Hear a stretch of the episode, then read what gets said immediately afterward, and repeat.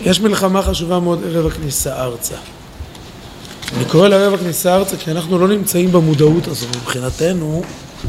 המלחמה שכעת מצויים בה, אנחנו לא רגילים לשים לב שהיא ממש ערב הכניסה ארצה. עוד כמה זמן אמורים להיכנס לארץ? עכשיו נמצאים פרשת מטוס. כמה זמן לפי דעתך נכנסים לארץ? מה? בואו בוא נעשה חשבון פשוט. מתי נאמר ספר דברים? זה תאריך מפורש, א' שבט. לצערנו, תאריכים בתנ"ך אנחנו לא נכנסים אותם לראש. הם כתוב מפורש, רואים משה בעת התורה הזאת מתי? אחד לחודש השתי עשר. אז זה חודש אדר הוא 12, חודש שבט, ראש חודש שבט. שם משה רבנו מדבר. יש לו נאומים, שלושה נאומים, עד פטירתו בזין אדר לפי מסורת חז"ל. כעבור חודש לאחר מכן, חודש שלושה ימים, נכנסים לארץ, י' ניסן. אנחנו עכשיו ממש סוף דברים, סוף במדבר. זאת אומרת, נכנסים ארצה בעוד שלושה חודשים בערך. כלום, משהו כזה. זה סדר הזמנים, פחות או יותר. אז אנחנו מסתכלים על מלחמת מדיין כמלחמה שמטרתה לסגור חשבון עם המדיינים. על מה שהם עשו לנו. שבגללם מתו כמה? 24 אלף. והם גרמו לפריצת גדר ישראל, קדושת המחנה. והמילה נקמה, נקום נקמת בני ישראל מת המדיינים, נשמענו בעיקר לסגור איתם חשבון. נקמה אצלנו תמיד זה נראה שמטרתה זה סגירת חשבונות, שהכבוד שלנו לא יהיה על הרצפה. עכשיו הכבוד על הרצפה, צריך להרים את הכבוד. יש איזה קצת צדק, כי המילה נקמה היא מלשון גם קימה. כשקורה משהו אנחנו מושפלים, ועכשיו אדם זוקף את קומתו. נקמה זה גם לשון קומה, לקום, להתקומם, נכון? אדם הרגיש שהוא, אין לו, אין לו שום ערך, שום חשיבות איך שרמסו אותו, איך שפגעו בו, איך שהשפילו אותו, וזה מקים אותו מחדש. קודם כל זה, זה כנראה הנקמה שפה צווינו עליה. חז"ל אמרו בברכות, גדולה נקמה. מה אומרת גדולה? עד כמה זה גדולה זה שאתם גדולה דעות, אל דעות השם. באמת, אז מה אתה רוצה להגיד שגם נקמה זה גדול? כי גם זה ניתן בשתי שמות. שאומר אל נקמות השם. זאת אומרת, אין, כן, כן, נקמה גדולה, תלוי, אומרת הגמרא איפה? במקומה. היא אכן... באמת זה מצווה פה שצריך לברר אותה. זה הדף הקודם שאותו לא נלמד עכשיו. שימו קצת מה זה אומר לנו פנימית, כן? אז לנו נראה שזה מחזיר את הכבוד, כן? משיבים גמול, השב גמול על גאים. להשיב גמול. קוראים לזה אולי בשפה אחרת, יש כאלה שקוראים לנקמה, זו המותרת.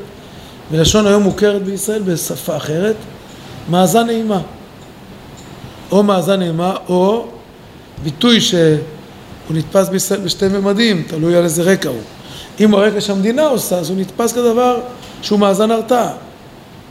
קוראים לזה תג מחיר שהמדינה גובה מארגוני מחבלים איזה מחיר. פגעתם, יריתם שתי קטיושות למקום יהודי, צריך להשיב לכם איזה מחיר. צריך לגבות מכם מחיר, לגבות זה להשב. שב גמול, גמול זה לגבות מחיר, נכון? גמול זה תשלום. אבל יש פה משהו הרבה יותר עמוק שאי אפשר להשאיר אותו רק פה. מלחמה בבנות מדיין היא חושפת משהו הרבה יותר עמוק, אבל לפני כן כדאי להעיר הערה. למלחמה הזו לא יוצאים כל כוחות עם ישראל. בסך הכל יוצאים מעטים, 12 אלף, זה לא הרבה. כל מטה מוציא אלף איש. את מי בוחרים? את השריריים, שכיבות צמיחה, מתח, ריצה בחוף פלמחים עם אפודים עם חול על הים, נבדקים לסיירת. מי מוצאים? שאלה גדולה מאוד. אבל לא רק מי מוצאים, יש לאלו שמוצאים עוד מקבילה. תראו גם ברשותכם את לשון הכתוב. ודבר אדוני אל משה לאמור נקום נקמת בני ישראל מת המדיינים אחר תאסף אל עמך. ודבר משה אל העם לאמור יחלצו מאיתכם אנשים לצבא ויהיו על מדיין לתת נקמת אדוני במדיין. אלף למטה אלף למטה לכל מטות ישראל תשלחו לצבא. וימסרו מאלפי ישראל אלף למטה שנים עשר אלף חלוצי צבא. היה פה אבל פסוק ד' כתוב פעמיים אלף למטה אלף למטה אם היה כתוב אלף למטה, לא היינו יודעים שזה אלף, מה זה למטה? כל שבט, כל מטה. שם כתוב אלף למטה, אלף למטה. ואת מי שולחים בכלל? נתחיל דברי הרמב"ן. מהרמב"ן וישלח אותה משה אלף למטה, זה פסוק ו', לא שלח שם כל עם הצבא. אף על פי שהיו המדיינים עם רב, וערים בצורות, גדולות מאוד, שישלח המון חיילים. למה שלחם כל כך מעט? 12 אלף זה ממש לא שדה גדול למלחמה. בעם שלם, מדייני, שהרבה מתואר, מתואר שם ככל הים. 12 אלף זה ממש לא הרבה. והטעם, כי הנכשלים בבנות מואב היו רבים, ואינם ראויים לנקמת השם. על כן, בוודאי, על כן בחרו אנשים צדיקים וידועים לשבטיהם. מי יוצא אל המלחמה הזו? מה תנאי הסף לצאת למלחמה הזו? בואו ננסה להגדיר. מוציאים עכשיו הודעה בכל רשת הוואטסאפים של ישראל במדבר. כל שבט מקבל הודעה בוואטסאפ או בלוח הקהילתי של השבט שלו, גיוס חירום למלחמה בבניין. מה תנאי הסף לגיוס? כל מי? יפה מאוד. זה התנאי הראשון. שרירים פחות חשוב. מה בעיקר חשוב? צדיקים. טהורי לבב. כי אין שום צידוק למלחמה הזו בלי זה. לא משמעותי, יש פה מלחמה מוסרית לפני מלחמה כוחנית. האם העולם הזה מבוסס על עריות, על ניאוף, על קלקול, על זנות, שזה מה שהציע, זו הייתה החבילה ששיווק אותה בלעם. אלוהים שלאלו כך הוא ייעץ לבלק, שונא זימה, תכשיל אותם בזה. בעיניו, אני אגיד קצת אולי בשפה פסיכולוגית, הוא שייך לתפיסת עולם פסיכולוגית של פרויד. כל העולם נע סביב ענייני עריות. תפיל אותם בזה.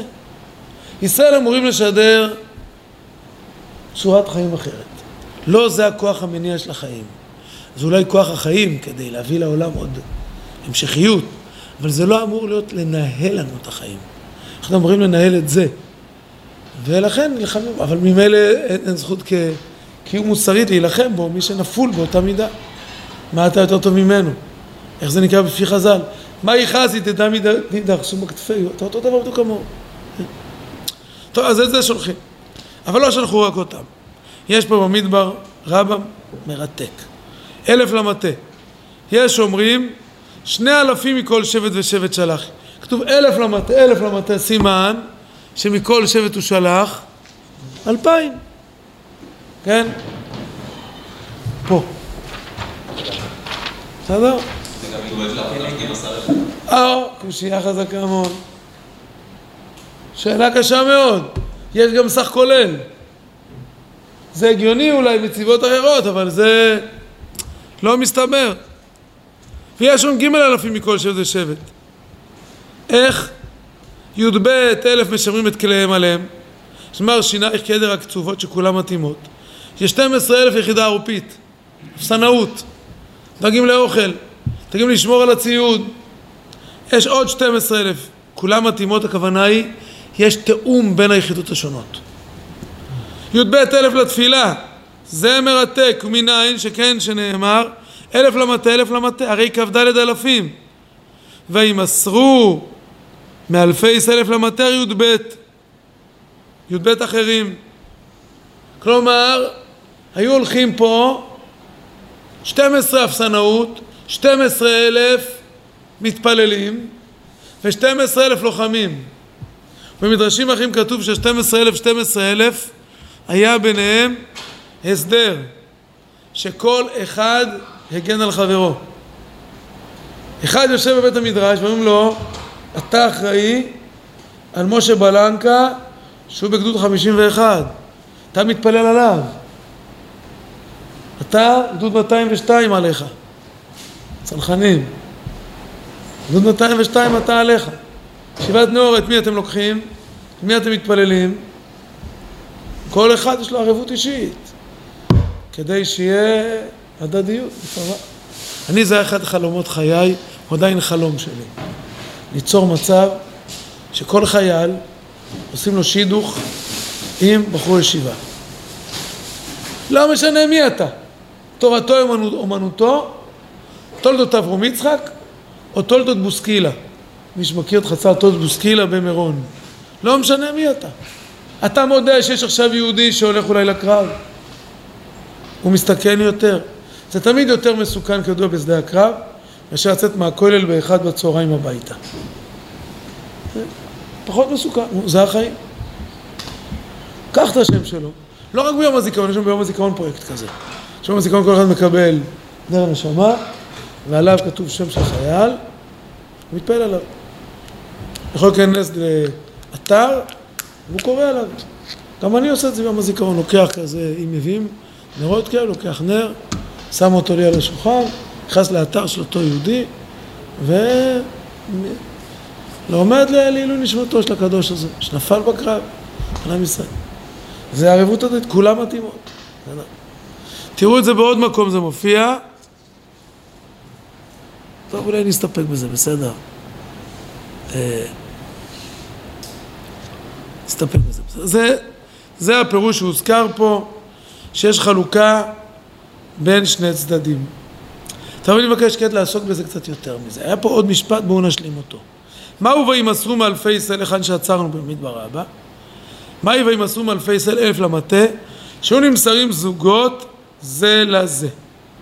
מה זה זוגות? הרוב מסבירים זוגות, כמו שהסברנו עכשיו כעת. אתה ערב עליו, אתה ערב עליו. אני מתאר את זה קצת יותר חי ממה שתיארתי אפילו, שפלוני יוצא לקרב, והוא מרים טלפון לחברותא שלו בישיבה, כאילו להוא שעליו. אומר לו, מוישה, אנחנו יוצאים הערב לאירוע מסובך. אני יוצא ב-11, צריכים לחזור ב-2. תשנה את הסדר, תנוח טוב בצהריים, אחד תיכנס לבית המדרש, תלמד מ-11 עד 2 עליי. היה רב אהרון בלזר, זה סיפור שמעתי אותו, והרב אביהו שוורץ, ששמע את זה פעם אחת. אחד המבצעים, נדמה לי במבצע קדש, עדכנו את רב אהרון מבלז בתל אביב, שיוצאים לאיזה מבצע מסובך, ורב אהרון מבלז לא אמר לאף אחד, כי זה היה סודי ומסווג. ורב אהרון, אותו לילה חיכו לו כולם שיצא לקידוש, לטיש. רב אהרון לא יוצא. אחד בלילה, שתיים בלילה, שלוש בלילה, ארבע לפנות בוקר הוא יוצא לטיש. פנים זורחות, ארבע לפנות בוקר. במוצאי שבת הגיעה ידיעה. כוחותינו פעלו בעורף האויב, חזרו לפנות בוקר למקומם, כולם ללא פגע. מה רב אהרון עשה בלילה? ברור, התפלל עליהם, אלף למטה. אבל בחסיד, במדרש כתוב עוד סיבה שנמסרו זוגות. כדי להבין את זה בואו נראה בעמוד השני, מאור ושמש. לא.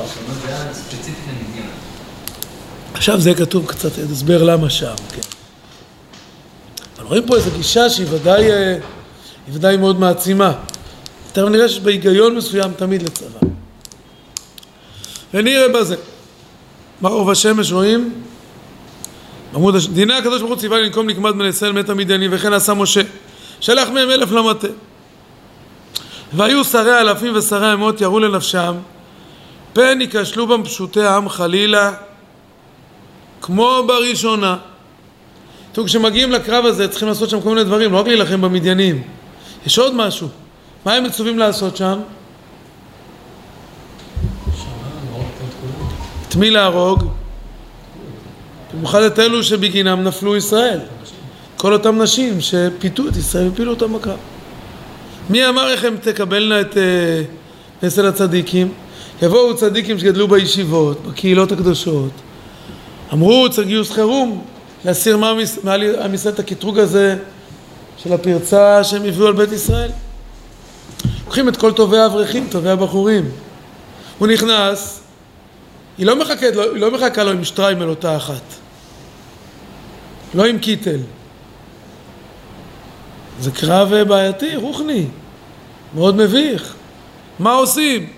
והיית במדרש שהוא מקשטים הזונות שלהם במלחמה שנייה יותר מבראשונה. הם עכשיו קישטו אותם באופן הרבה יותר חמור. אמרו להם, תשמעו, באים הלוחמים לפה, אז אתם תפתו אותם. שהם לא יצליחו להילחם בכם, להפך, תפילו אותם עוד פעם. עוד פעם שהם יפלו בכם. אז שרי המאוד מאוד מפחדים, שהם הלוחמים יתבלבלו ויפלו ועל עצמם היו בטוחים שלא יקלקלו חס ושלום. שרי אלפים, לפי זה שרי אלפים פה, במה מתבטא זה שהם המפקדים? הצדיקות שלהם. ועל עצמם היו בטוחים שלא יקלקלו חס ושלום, רק שיערו לנפשם על שאר העם. היית במדרש שראשי העם היו הולכים אל הזונות שתיים שניים. למה? בואו תראו למעלה. נמצא פה המדרש הזה. על מה זה נאמר? בואו נתחיל בשורה העליונה ביותר במדרש פה. בשעה שאמרו למשה, רואים? פה, פה, ממש ראש העמוד. זה מדרש שהוא שיר השיר עם רבה, פשוט מתחילים אותו באמצע. בסדר? בשעה שאמרו למשה, עבדיך נשאו את ראש אנשי המלחמה, אשר בידינו, ולא נפקד ממנו איש. אז מה אנחנו מבינים? שמה הפשט עבדיך נשאו את ראש אנשי המלחמה? מה זה לשון המקרא נשאו? ספרו. מה זה לא נפקד ממנו איש? כולם חזרו בחזרה. מי שהיה פה ביחידות צבאיות מכיר, גומרים uh, את הביצוע, סוף הלילה, כולם כבר אפופים מהמערב ומהלילה המתיש, ואז כולם מורידים אותם במקום לפני הכינוס כוחות, אומרים להעביר מאחורי המספרים. כאן קודקוד אחד, הכל בסדר. כאן משנה כספיתון, הכל בסדר. אין פה חירניקים אני רואה. משנה נמצא, שלוש במקום, ארבע מה קורה איתך? אתה לא עונה. מיד שולחים אליו את הסמל, נותן לו איזה מכה על הקסדה, מעיר אותו מהעפיצות, ארבע בסדר, לא נרדמתי המפקד. חמש במקום, זה הסדר. אתה לא זז, אתה לא יודע שכולם איתך, כי אחרת אולי השארת מישהו לוחם בעורף האויב, השם ירחם. מסוכן מאוד, בסדר? זה הפשט לא נפקד ממנו איש, תכף תראו איך דורש את זה המאור והשמש. למה כאן לא נפקד ממנו איש? לעריה ולחטא. מדרש מפרש את זה אחרת. לא נפקד ממנו איש, מה הכוונה? אחד מאיתנו לא נפל, לא החטיא, לא החטיא, תרתי משמע החטיא. החטיא מלשון לא החטיא את המטרה ולא נפל בחטא. אני מדלג כמה שורות. אמרו לו משה רבנו, דילגתי כמה שורות, משה רבנו זוגות זוגות היו נכנסים אצל האישה והאחד ממנו מפחם פניה ואחד מפרק נזמיה. תכף תבינו את הסיפור. ובואו רגע נדגים את זה מבחינת לוחמים. יש פה איזה חירניק? לא, אף אחד לא. כשנכנסים לתוך מקום, אז יש כלל, אתה צועק, אני לימין, אתה לשמאל, שלא יהיה חס ושלום פגיעה אחד בשני. אז נכנסים שניים, אז הראשון נכנס, הוא אומר, צועק, אני לימין. שם יד על העיניים, תופס תרסיס, בסדר, בואו נעשה את זה יפה, שלא יהיה פה ימ"ר שיצטרף פה לחגיגה. מצ... רק קצף לבן לא מזיק. שכולה תהיה בקצף, כי יושבת ממש לא צנוע. יושבת מחכה כדי להכשיל גם את הלוחמים עכשיו. שעוד הפעם מעם ישראל נכתב. אחד, טראח, קצף לבן. שני, אין כבר בעיה, הוא לא רואה כלום. לוקח את התכשיטים המפתים, כי הם היו לבני ישראל לכישלון, לוקחים, זהו. לוקחים אותה גם לאן שאת לקחת אותה. אם פעלו נכון או לא, זה כבר בהמשך מתואר. בסדר? עכשיו בואו נחזור למאור בשמש. היית במדרש, שראשי העם היו הולכים אל הזונות שניים שניים. אחד מהם מפחד פניהם ואחד מהם מסיר תכשיטים עליהם, כדי שתהייני מעשר. והעיקר, למה הם עשו את זה? לשבר תאוות היצר, למאס הדבר ההוא, בכל מיני מיאוס. כלומר להרגיל, אנחנו לא מתפעלים מזה. בעינינו זה ביזיון ליפול בזה. אולי אתם זוכרים. אחרי זה מביאים שלל, ומה כתוב? מביאים איתם ויבוזו. מה הפשט בלשון המקרא ויבוזו? מלשון? ביזה, איך מפרשים את זה במדרש ובחסידות? מלשון בוז, לא סופרים את זה. זה לא מפתה אותנו יותר. תשימו פה איזה פריסה שאתם רוצים, אבטיחים, בשרי, איך זה נקרא היום? תעשו לנו מועדניות, איך זה נקרא היום? מועדניות ללוחמים? טרקלינים. שימו בטרקלין מה שאתם רוצים. אנחנו לא נוגעים במשהו לא מתאים לנו. במדרש עצמו משמע קצת שאומר, היה זיעה של יצר. זה תכף נחזור לשם. נחזור לשם. והעיקר לשבר תאוות היצר, למאס הדבר, ובכל מיני מיוס. ויכול האדם למאס הדבר עד שיקים מחמת מיוס. סופר שפעם הלך הרבי מפרשברסק, הרבי חשוב רבי ינקל מפרשברסק הלך באנטוורפן, וראה זוג גוי מתנהגים לא בצניעות. היה יהודי מאוד עדין ומרומם, הוא לא יכל לראות את זה, הוא הסתובב רגע הצידה, הקיא את הנשמה והמשיך. זה אחד, דברים שאמורים להיות בצניעות, זה דוחה אותו. זה מגעיל. כמו שאם הייתי רואה מישהו מסתבן באמצע הרחוב, אתה אומר, אדוני, מה אתה... אתה היפופוטם? מי הולך ככה ברחוב? חסיים קצרות, סיגריה יד אחת, פלאפון יד שנייה, מקים את הפוזה הזו, מה אתה... אתה באפריקה? אתה בן תרבות, אדוני, לא הולכים ככה. אז הוא הקיא את נשמתו, שזה יימאס בעיניהם. והאור מהמאיר כתב, זה רבי זאב מז'יטומיר, שם רב הקדוש רב בר ז"ל, בשם הרב המגיד, פירוש על מה דהית בגמרא רבי עקיבא כשהיה של טרונוסרופוס, בכה ושחק ורקק, וכתב שרקק שם ממאס בעצמו את הדבר הגשמי, עד שהיה נמאס בעיניו מאוד שהוא צריך להקיא, ויקים מדבר אשת טרונוסרופוס שהוא נושא אותה בהמשך, לימים הוא יישא אותה. ומה את חושבת שאני אשא אותך בגלל איך שאת נראית? לא בגלל זה. עכשיו איך זה נוגע אלינו? לכאן היו אנשי אנשי המלחמה מפחמים פני הזונות כדי שהוא נמאסים מאוד גם יתר העם היו בעצמם ירים לנפשותם לכן חוץ ממה שעשו שרי האלפים והמאות היו בעצמם מבזים בליבם את הדבר הגשמי בכל מיני ביזה ומיאוס עכשיו משה רבנו לא יודע, אני מדלג שתי, שתי שורות והיה משה חושד אותם בסדר רואים? דילגתי שלוש שורות והיה משה חושד אותם פן קלקלו חלילה לכן החיו את הנקבות, אולי השארתם את הנקבות כדי להמשיך להתפתות, להתקלקל. והיו צריכים שרי האלפים והמאות לנקות את עצמם לפני משה רבנו. והיו מתנצלים לפני משה, כלומר מסבירים את עצמם. שהיה ליחשוד אותם חלילה, אמרו לו אדרבה, היינו מנשאים את ראשי בני ישראל למעלה למעלה. לא נכשל מהם אפילו אחד בעבירה חלילה. בואו נשיב לב איך מפרשים פה את הפסוק. מה הם אמרו לו? עבדיך נשאו את ראש אנשי המלחמה. אנחנו הרמנו להם את הראש. מה זה הרמנו להם את הראש? לקחנו אותם, הראינו להם, אתם יכולים להתמודד ולא ליפול עם זה. בואו תראו איך אתם רואים תופעות בעייתיות בעולם, ואתם לא נשבים בהם, לא מתפתים להם. אתם יודעים להתגבר עליהם. לא יודע אם אתם מכירים, כשהרב יובל התלבט אם להקים פה את הקהילה או לא, אז הולך לשאול את הרב קניג זצ"ל. קניג זצ"ל אמר לו שתי עצות, אחד מהם הוא אמר לו, דוד המלך אומר, העבר עיניי מראות שווא. הוא לא אומר, העבר מראות שווא מעיניי, אלא העבר עיניי מראות שווא. המפקדים אומרים, אנחנו חינכנו אותם, הגדלנו אותם, לימדנו אותם, נשאנו להם את הראש. איך הם יכולים לחיות בלי ליפול בזה? עכשיו שנייה בואו נחזור. לא, לא משה רבנו מבקר על זה, כי זה היה ציווי. לפחות הוא מסביר ששרי האלפים רצו להגיד מה יותר תרגולת קשה. שים לך עכשיו אבטיח ואתה בתענית, ולאכול אבטיח במידה הראויה. מה יותר קשה בכנות? בוא נגיד לגברים, בשר על האש חם.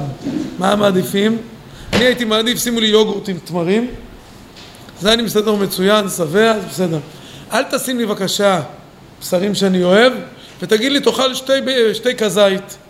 זה לא לגברים, נכון? מכירים את הבעיה הזו, היא לא רק שלי, לא? שניצל צרי וחמישי בלילה, שניצל, שניצל טרי וחמישי בלילה כשחזרת הביתה, מכירים את התופעה? אבל לא היינו בחיר.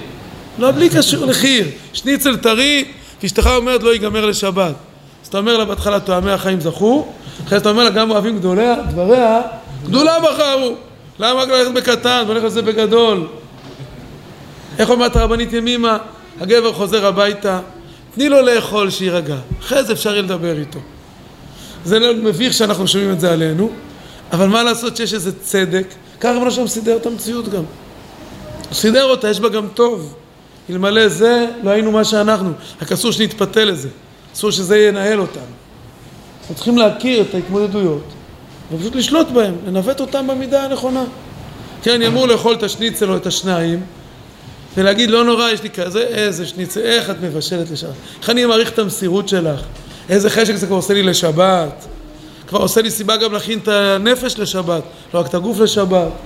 וכן הלאה וכן הלאה, כן, אדם אמור להשתמש בזה. עכשיו, לפי זה מה מתואר פה? יש פה טור נפלא שאיתו נסגור את הסוגיה. כשחוזרים הלוחמים מהמלחמה, הם עושים פעולה בכל עם ישראל. יצאו רק 12 אלף, ולהם יצאו מקבילה 12 אלף לומדי תורה ומתפללים עליהם. והם יחד עכשיו באים זוגות זוגות לעם ישראל, כך לעניות דעתי. ומעבירים, הם מוזמנים לכל הישיבות לשיעורים. כל המכינות הקדם צבאיות מזמינות אותם. כל המדרשות, כל הקהילות. ספרו לנו מורקים. יודעים מה זה מורקים? מורשת קרב. אבל לא רק מורקים פיזיים. ספרו מורשת קרב רוחנית. איך התמודדתם? הם מספרים איך הם התמודדו.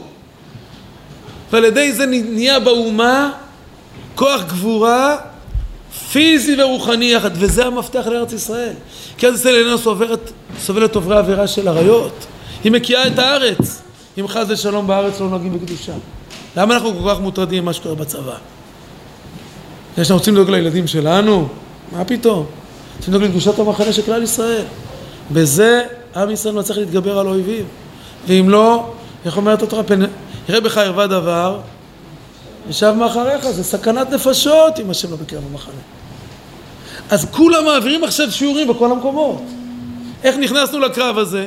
היו כאלה שניסו גם שם להפיל אותנו והתגברנו. התגברנו בזכות הזוגות. אחד חיזק את השני. אני רוצה לסיים בסיפור מדהים, בטח לא מוכר. שמעתי פעם הרצאה של אחד מלוחמי סרט מטכ"ל החשובים. אפשר למצוא את זה במרשתת, כפי זה נקרא. הוא סיפר על החיסול של המנוול הטרוריסט אבו ג'יהאד. רוב היושבים פה לפניי לא יודעים באיזה גיל הם היו אז. יחידה מובחרת מאוד של סרט מטכ"ל והשייטת אה, חיסלו אותו ברבת, באלג'יר, בתוניס. כל צה"ל תוניס, כן. בוגי יעלון פיקד על המבצע, מבצע מזהיר. הבדיחה שהסתובבה אז בישראל, שם שלו היה חליל אל-וזיר, שזה החליל עם הכי הרבה חורים שיש במזרח התיכון. כי הלוחמים ירו בו 50 כדורים כדי לוודא שהמנוול הזה לא פוגע בהם. אבל זה סיפור ששמעתי מ... הלוחם שנכנס לחדר לחסל אותו. אחרי זה ראיתי סרט על כל התהליך הזה. סרטון שלהם על התהליך. הוא עלה לקומה השלישית אחרי שהם חיסלו בדרך שומרי ראש, מבצע הירואי. מי עוד נכנס איתו? יש מלמטה יריות. רץ במקביל אליו למעלה, הרב הצדיק, הלוחם הצדיק, עמנואל מורנו, השם ייקום דמו. הוא לוקח לימין והוא יורה לכיוון אבו ג'יהאד. ואז זה היה באמצע הלילה, שלוש בבוקר. אשתו של אבו ג'יהאד ניגשת גם, קמה מבעלה. והיא קמה לא בצניעות. לא בצניעות, היא קמה משנה. אומר עמנואל תופס שמיכה וזורק אליה. שתתכסה. ורק אז הוא ממשיך את הפעילות לחסל את אבו ג'יהאד. לא, לא יודע אם מישהו מבין מה זה אומר. זה שבריר שנייה שהוא חיים לא שלך, של כל הפעולה. הוא מספר שבחזור הוא שואל אותו, איך עשית את זה? איך עשית את זה, עמנואל? איך עשית את זה? והתשובה היא פשוטה, אצל עמנואל מורנו זה צידוק המלחמה וגבורתם של ישראל. אין לנו גבורה בלי ההתגברות הזו. אתם יודעים מה כתוב על החדר של עמנואל מורנו? בסרט מטכ"ל. איזו גיבור? הכובש את יצרו. את זה שמעתי מחברו, ראש הממשלה לשעבר. חלופי, לא יודע איך קוראים לזה היום, חברו, נפתלי בנט. שמעתי את זה ממנו, הוא סיפר לי. איזו גיבור. זה המלחמה מול מדיין, זה הכשרת המלחמה בארץ ישראל. זה לא רק כדי לגמור איתם את החשבון על מה שהם החטיאו אותנו וגרמו ל-24 אלף הרוגים. זה מבחן עבורנו, כמו שנאמר בצבא, קשה באימונים, קל לי אחרי זה בקרב בארץ ישראל. אם ככה נילחם, אם ככה זה, זה הרמת קרנם של ישראל. זה קדושת המחנה, ואיתך איזו נוכל לרשת את הארץ. ארץ הקודש, עיני השם מוכנו בה. ממילא השם יתהלך בקרב מחננו. ממילא השם ישמור צאתך ובואך בשורות טובות.